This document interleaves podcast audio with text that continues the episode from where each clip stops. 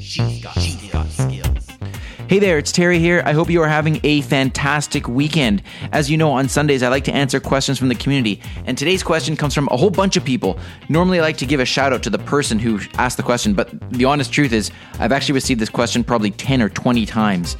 Here's the question When is Apple Music going to be available on Amazon Alexa? As you know, right now, you can choose when you go into your settings in your app, you can choose Amazon Music, you can choose Spotify, and you can choose TuneIn. We know that Apple Music is available in, in the United States. When is it coming to Canada? Well, it's a short answer, and the honest answer is I don't know.